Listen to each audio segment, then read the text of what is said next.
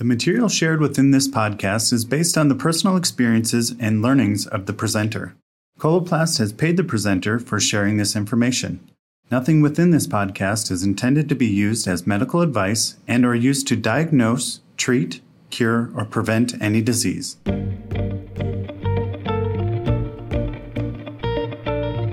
Welcome to the Coloplast Professional Bowel and Bladder Matters podcast, where we explore various important topics related to ostomies and continence. I am your host, Nina Willen. I am a certified wound ostomy continence nurse and clinical consultant with Coloplast. Today's podcast guest is Mary Mahoney. Mary is a wound ostomy continence nurse at Unity Point at Home where she and her WOC nurse team use their expertise to consult and collaborate with field clinicians, providing care to patients in their home via telehealth. She is also adjunct faculty with the WebWOC Nursing Education Program. Mary is the past president and a board member of the Wound Ostomy Continence Nursing Certification Board. She has presented at national conferences and has authored several articles for the Journal of Wound Ostomy Continence Nursing. Today's podcast topic is You're a new WOC nurse. Now what? So, Mary, thank you for joining me to talk about this. Thank you, Nina. This is a, a, great specialty, but it can be daunting when you're brand new. How would you guide a novice WOC nurse transitioning from a staff nurse role in their same facility? That's a great question, Nina, and one that is probably thought of by many of our new WOC nurses. And I myself had the same type of transition. I was a staff nurse in the hospital and had to transition to a WOC nurse in my own facility. And I needed to establish that my WOC nurse role is different.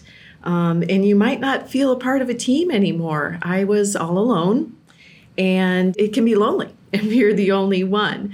So uh, you also need to deal with um, establishing kind of a different relationship with the nurses and the doctors in the facility because you will be a consultant and educator and work on a different level than the staff nurse and you might experience uh, possibly even some jealousy from former coworkers. Or they may think it's awesome and they may support you completely, which I fortunately had a lot of that. And I'm sure I grew and blossomed because I had that support.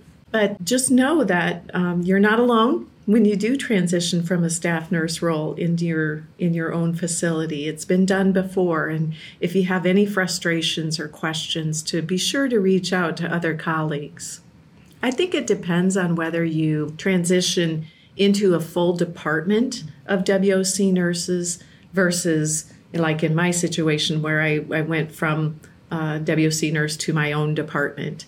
Uh, and, and I think that makes a difference there because if you have a group or a department of WOC nurses, you can transition as a part of a team versus a sole survivor.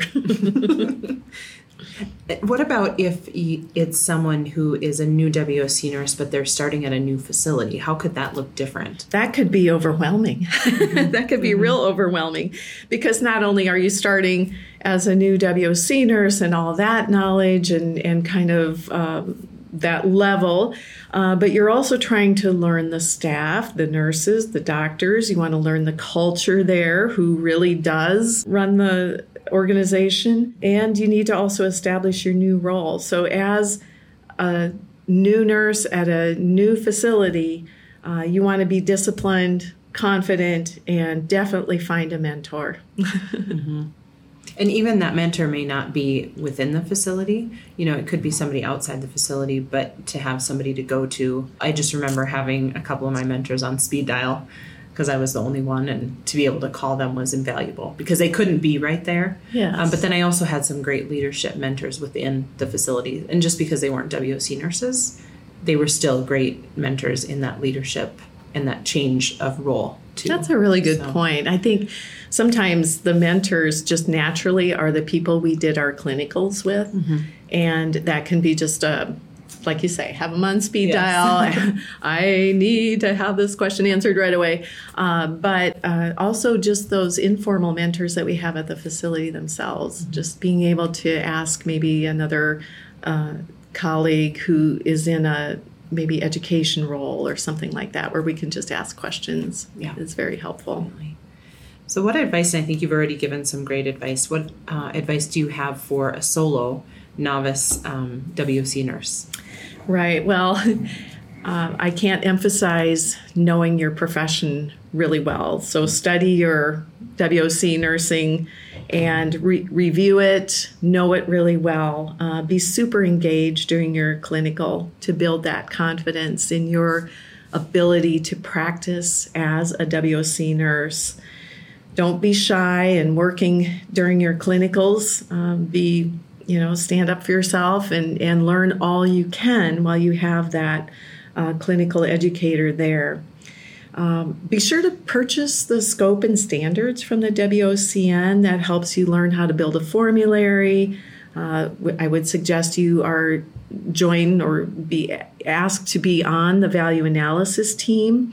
Your expertise uh, will touch many, many patients in the hospital. We the products we use are vital to some of the patient care in the hospital or the home care. Know your state laws, what you can and can't do.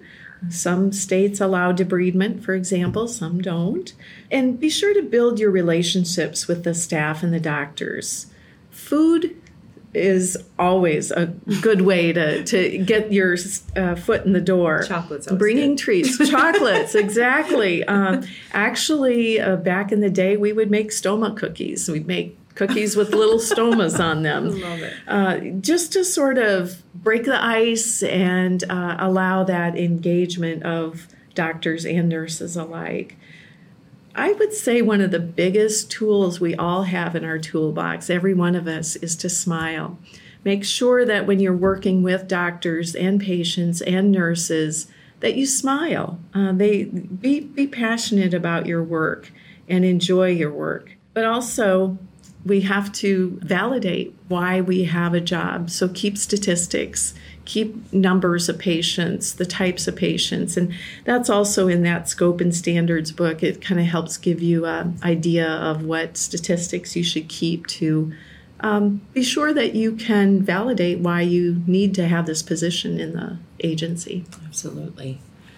Talk about handling the um, you are the expert, quote unquote, um, expectation that a, a novice WOC nurse may encounter, especially, but not only if they're the only one. I mean, you can certainly have it if you have a big team of WOC nurses. I think there's just a general perception, um, which is a good thing, that we are the experts in our field. Um, but sometimes for a novice WOC nurse, that can be daunting. It can be very scary. Yeah. Very scary. I remember that seeing patients when I was a novice WOC nurse and and not knowing exactly what to do and the staff nurse standing there going, Well, you you're the expert and I, I just remember getting the uh, deer in the headlight look on my face. Uh, but trying to maintain that yes, I've been through school. I can do this. I'm confident uh, that I can do this. I might need to go back to my books and, and look up the answer, but I can do this.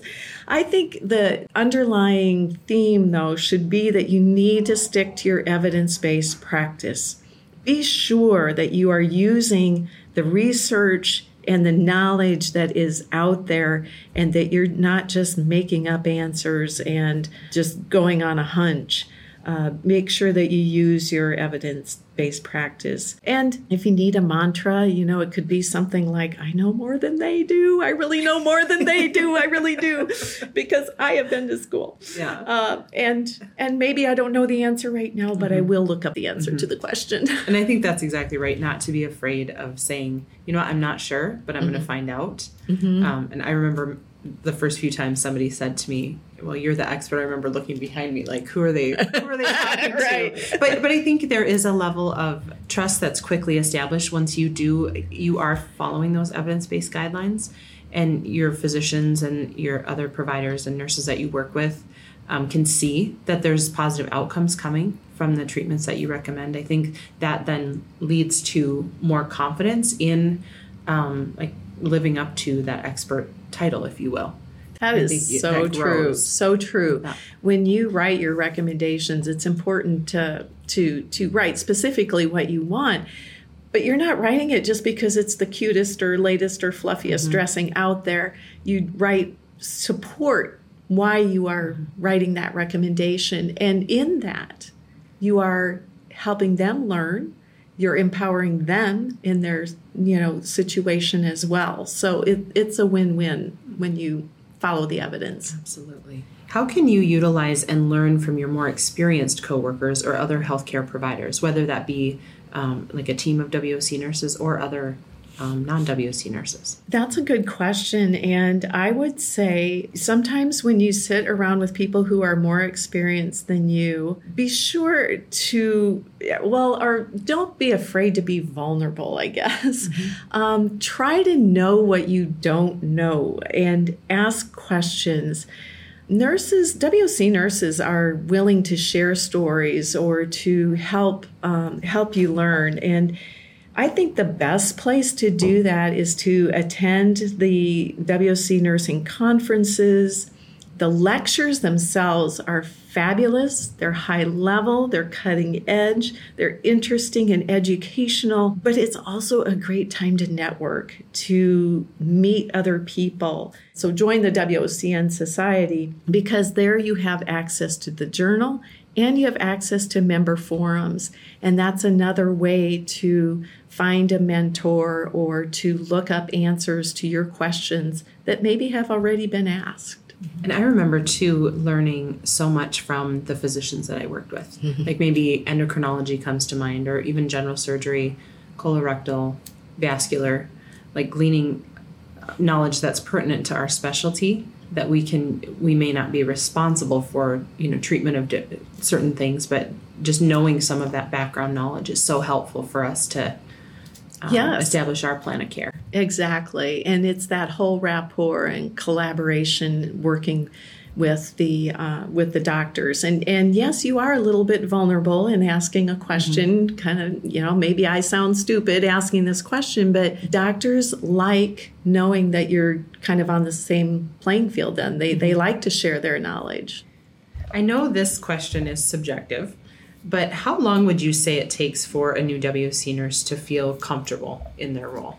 well that's kind of funny nina because um, I know what you're trying to ask. but you're assuming I feel comfortable after 26 years. uh, really, it depends on if you have solid colleagues uh, to befriend you and to mentor you along the way, and if you allow yourself to be taught by those friends and mentors. Uh, but I would say, you know, a couple years, a, a year to mm-hmm. two years to really start to feel the groove of what you're doing and have an organized way to manage your day. Mm-hmm. Yep, that makes sense. How about uh, in the same vein, how long does it take to transition from novice to proficient and then to expert? And again, subjective, I realize. Yeah, it's very subjective, but and part of it depends on what your experience was prior to being a WOC nurse. Mm-hmm. Some people you know worked at a wound healing center or some people worked in an agency where they were considered the wound nurse. I know that happens at uh, nursing homes, for instance. They'll just appoint this certain nurse as a wound nurse, and you get to do a lot of the care. Well, you gain a lot of experience just providing the care. So it, it does depend on what your experience level is. But I would say several years of practice helps. And it also depends on how engaged you are. Uh, you aren't going to be an expert if you graduate from WOC school and just start practicing and, and think that you know it all. Um, you become an expert by being engaged in your society and reading the journals and and being part of the the research projects and becoming involved with the evidence-based documents. That also helps bring you to a higher level. What are some resources for a new WOC nurse uh, regarding products, but then I think also regarding you know the the research and the different um, the journal and that sort of thing. What are some resources out there that you could recommend? I think I've mentioned it a few times, but going to conference is just a huge bonus uh, and and so stimulating and inspiring. Uh, the vendor halls are full of products and representatives of those companies are know their products in and out and can help you learn the, the different aspects that you need to know as you're caring for your patients. So, going to conferences and visiting the vendor halls is a huge place. But if you can't get there, or in addition to that, I would say read the journal. There's ads in the journal that will help introduce you to new products or help establish what uh, you need to know about their products. Meet with the sales reps if you can. Um, I used a catalog from a supplier. So it was a vendor that makes a catalog and they categorized all the different products. So that helped me when I was a new nurse, new WOC nurse and I knew I wanted something to absorb, I would go to the absorbent category and say, oh, yes, I wanted that alginate, or I needed this particular style of foam. Uh, to help absorb. So, using that um, as a resource was uh, good for me, and maybe it would help for you too. But be sure anything you do is evidence based. Excellent. And you talked about this earlier um, when you were giving some advice, uh, great advice, but maybe expound on how a new WOC nurse can show their value to their facility or their agency. Yeah, I think ultimately you need to be a good business person and develop a method to keep your statistics. How are you making a difference? So that can be in the shape of an Excel sheet um, and and pure numbers and develop metrics. How is it you are making a difference? What are the outcomes that you are making a difference? Another way is to have surveys, if possible, to survey your patients. So, yes, numbers make a difference, but what are the patient anecdotal stories where you're making a difference? All of that can help build your practice into a, a viable, supportive practice. And I think too, just even bringing that expertise that we do have, um, unique to wounds and ostomy, continence, pressure, injury prevention, all of that. Like there's so much education that we can do for the staff. Um, in a lot of hospitals, I know education isn't always the highest priority, unfortunately, for nursing staff. And so I think to highlight that we can be a resource and an education go to for the staff nurses something great, too that yes, really helps. Great comment. And yes, we play a key role in education, mm-hmm. whether it's formal education in a classroom or you're just empowering that nurse at the bedside to know more about taking care of a patient. Yeah. So there's we do play a key role in education. And, and one thing I was going to go back a couple questions because you mentioned going to conference. Do you have any suggestions for nurses who maybe have trouble getting their facility to send them to conference mm-hmm. or to mm-hmm. pay? Um, maybe is there regional conferences or different things that are an alternative or suggestions to justify needing to go to national conference? Well, in answer to the regional question, yes, there are regional conferences. Um, uh, within the WOCN Society, there are regions, and, and they have very high level conferences uh, around the United States. But I would highly encourage you to find ways to find the money to get to conference. A lot of people share a hotel room to help curtail the costs of a hotel room, for instance but the actual return on investment is huge. And even if you can't get there every year, to try to get there every other year or, you know, at least once in a while, uh, because the atmosphere there is so stimulating and inspiring that um, it's it's invaluable. You, it, it's just like a totally something agree. you need to do. yes, and I think it always re-energizes you right. for what you do and the passion that you have for this specialty. Exactly, you can go to conference. Exactly. Yeah. So, in closing, what are your final words of wisdom for a new WOC nurse? Well, WOC nursing is a very noble profession, and um, you get to help your patients with your expertise when they are at a very vulnerable point in their life. And it's very gratifying work. Uh, so, the words of wisdom are to continue to learn, be engaged, become involved in the WOCN society, and be a good role model and mentor to others and learn from others in the society. Perfectly said. Thank you so much, Mary. Thank you. Thank you for joining us for this episode of the Bowel and Bladder Matters podcast, part of Coloplast Professional, where we believe clinician education related to ostomies and continence matters. For more educational resources from Coloplast, visit us at coloplast.us/professional.